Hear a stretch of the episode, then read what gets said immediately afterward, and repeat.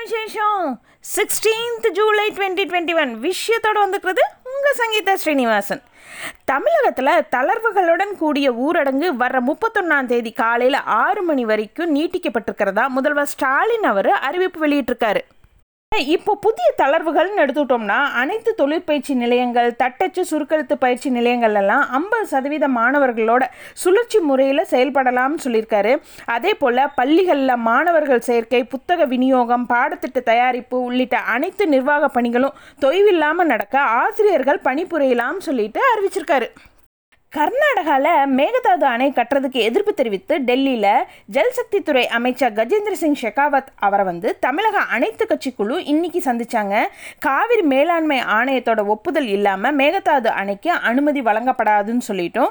அரசின் நிபந்தனைகளை கர்நாடகா பூர்த்தி செய்யலை, மேலும் திட்ட அறிக்கை முழுமையாக இல்லைன்னு சொல்லிட்டு மத்திய அமைச்சர் சொன்னதா தமிழக நீர்வளத்துறை அமைச்சர் துரைமுருகன் அவர்கள் அறிவிப்பு வெளியிட்டிருக்காரு.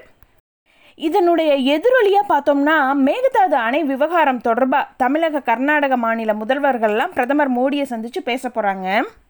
மேகதாது அணை கட்டியே தீர்வோன்னு சொல்லிட்டு கர்நாடக அரசு பிடிவாதமாக இருக்காங்க.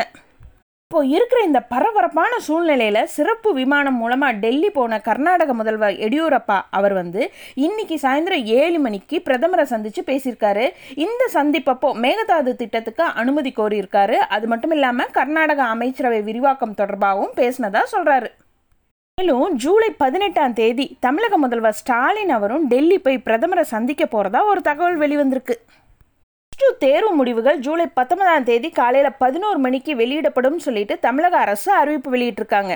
அது மட்டும் இல்லாமல் மதிப்பெண் பட்டியலை வர இருபத்தி ரெண்டாம் தேதியிலிருந்து இணையதளங்கள்ல இருந்து பதிவிறக்கம் செய்யலாம்னு சொல்லிட்டும் அறிவிச்சிருக்காங்க. கோவிட் பரவல் தடுப்பு நடவடிக்கைகள் தொடர்பாக தமிழகம், கேரளா, ஆந்திரா, கர்நாடகா, ஒடிஷா, மகாராஷ்டிரா மாநில முதல்வர்களோட எல்லாம் பிரதமர் மோடி அவர்கள் கலந்துரையாடினார். இந்த கூட்டத்தில் பேசின முதல்வர் ஸ்டாலின் அவர் இருந்துட்டு தமிழகத்தில் கோவிட் தொற்று பரவல் கட்டுக்குள் கொண்டு வரப்பட்டிருக்கிறதாவும் இறப்புகள் குறைஞ்சிட்ருக்கிறதா சுட்டி காட்டினார். தமிழகத்தில் தடுப்பூசிகளோட தேவை அதிகரிச்சிட்ருக்கிறப்போ ஒதுக்கீடு மட்டும் குறைவாகவே இருக்குது. இந்த நெருக்கடியை சமாளிக்க சிறப்பு ஒதுக்கீடாக ஒரு கோடி தடுப்பூசிகளை வழங்க வேண்டும் சொல்லிட்டு பிரதமர் கிட்ட கோரிக்கை வச்சிருக்காரு. மேலும் முன்னுரிமை ரேஷன் கார்டுதாரர்களுக்கு மத்திய அரசு வழங்குற கூடுதல் அரிசியை எல்லா அட்டைதாரர்களுக்கும் விரிவுபடுத்த வேண்டும் சொல்லி கேட்டுக்கிட்டாரு. பள்ளி கல்லூரிகள் மூடப்பட்டிருக்கிற நிலையில் நீட் போன்ற தேசிய அளவிலான தேர்வுகளை நடத்துறதுனால தொற்று பரவலுக்கு வழிவகுத்து விடலாம். அதனால் இந்த முடிவை பிரதமர் அவர்கள் மறுபரிசீலனை செய்ய வேண்டும் சொல்லிட்டு முதல்வர் ஸ்டாலின் அவர் கேட்டுக்கிட்டாரு. அப்புறம் இந்த ஆலோசனை அப்போ பிரதமர் மோடி அவர்கள் இருந்துட்டு பரிசோதனை, சிகிச்சை, தடுப்பூசி செலுத்துகிற பணிகள்லாம் விரைவுபடுத்த வேண்டும் சொல்லி சொல்லியிருக்காரு. நம்மளுடைய முன்னாள் பாதுகாப்பு அமைச்சர் அந்தோணி அவர்கள், சரத்பவார் அவங்க கூட எல்லாம் பாதுகாப்பு அமைச்சர் ராஜ்நாத் சிங் அவங்க ஆலோசனை நடத்தினார்.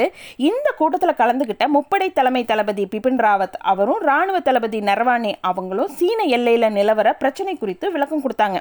அப்போது அங்கே நிலவர சூழ்நிலை குறித்து சரத்பவார் அவர்களும் அந்தோணி அவங்களும் கேட்ட கேள்விகளுக்கெல்லாம் நம்மளுடைய முப்படை தலைமை தளபதி அவங்களும் இராணுவ தளபதி அவங்களும் விளக்கம் கொடுத்துருக்காங்க.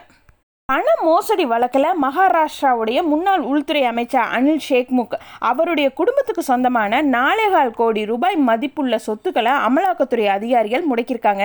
இதில் ஒரு குடியிருப்பு கட்டடத்தோட மதிப்பு ஒன்றரை கோடின்னு சொல்லிட்டும் மகாராஷ்டிரா ராய்காட் மாவட்டத்தில் இருக்கிற அவருடைய நிலங்களும் முடக்கப்பட்டிருக்கிறதா அமலாக்கத்துறை தெரிவிச்சிருக்காங்க.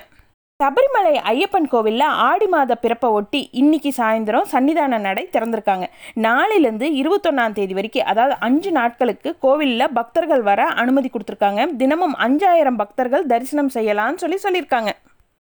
அமெரிக்காலிங்க விசா கெடுபிடிகள் காரணமாக அங்கே இருக்கிற இந்திய நிபுணர்கள்லாம் கனடாவில் குடியேறிட்டு வரதா அந்த நாட்டு பார்லிமெண்ட்டில் அறிக்கை தாக்கல் செஞ்சுருக்காங்க. கியூபாலிங்க கோவிட் வைரஸ் பரவலுக்கு மத்தியில் உணவு, மருந்து பொருட்களுக்கெல்லாம் தட்டுப்பாடு நிலவிட்டு வருது. விலைவாசிகளும் பார்த்திங்கன்னா கடுமையாக ஜாஸ்தியாக இருக்குது. இதனால் உணவு, மருந்து பொருட்களுக்கான சுங்க வரிகள் ரத்து செய்யப்பட வேண்டும் சொல்லிட்டு லாஸ்ட் பதினொன்றாம் தேதியிலிருந்து அங்கே மக்கள் போராட்டம் நடத்திட்டுருக்காங்க. இந்த போராட்டத்தில் ஆயிரக்கணக்கானவங்க கைது செஞ்சுருக்காங்க. இப்போது உணவுப் பொருட்கள், மருந்து பொருட்கள் மீதான சுங்க வரிகள் தற்காலிகமாக ரத்து செய்யப்படுறதா கியூபா அரசு தெரிவிச்சிருக்காங்க. வளிமண்டல மேலடுக்கு சுழற்சி மற்றும் தென்மேற்கு பருவக்காற்று காரணமாக தமிழகத்தில் நீலகிரி, கோவை, தேனி, சேலம், தருமபுரி, நாமக்கல் இந்த ஆறு மாவட்டங்களில் கனமழை பெய்யும் சொல்லிட்டு வானிலை ஆய்வு மைய இயக்குனர் புவியரசர் தெரிவிச்சிருக்காரு. இன்னொரு பக்கம் பார்த்திங்கன்னா மும்பையில் அப்புறம் அது சுற்றுவட்டார நகரங்கள் எல்லாம் கடந்த ஒரு வாரமாகவே கனமழை பெஞ்சிட்டு வருது. இதனால் சாலைகளில் மழைநீர் பெருக்கெடுத்து ஓடுது. தாழ்வான பகுதிகளில் மழைநீர் தேங்கி இருக்கிறதுனால பொதுமக்களோட இயல்பு வாழ்க்கை பெரும் அளவில் பாதிப்படைஞ்சிருக்கு. இது போல இன்னும் நிறைய விஷயங்களோட நாளைக்கு night sharply at nine o'clock உங்களை மீட் பண்றேன். Good night.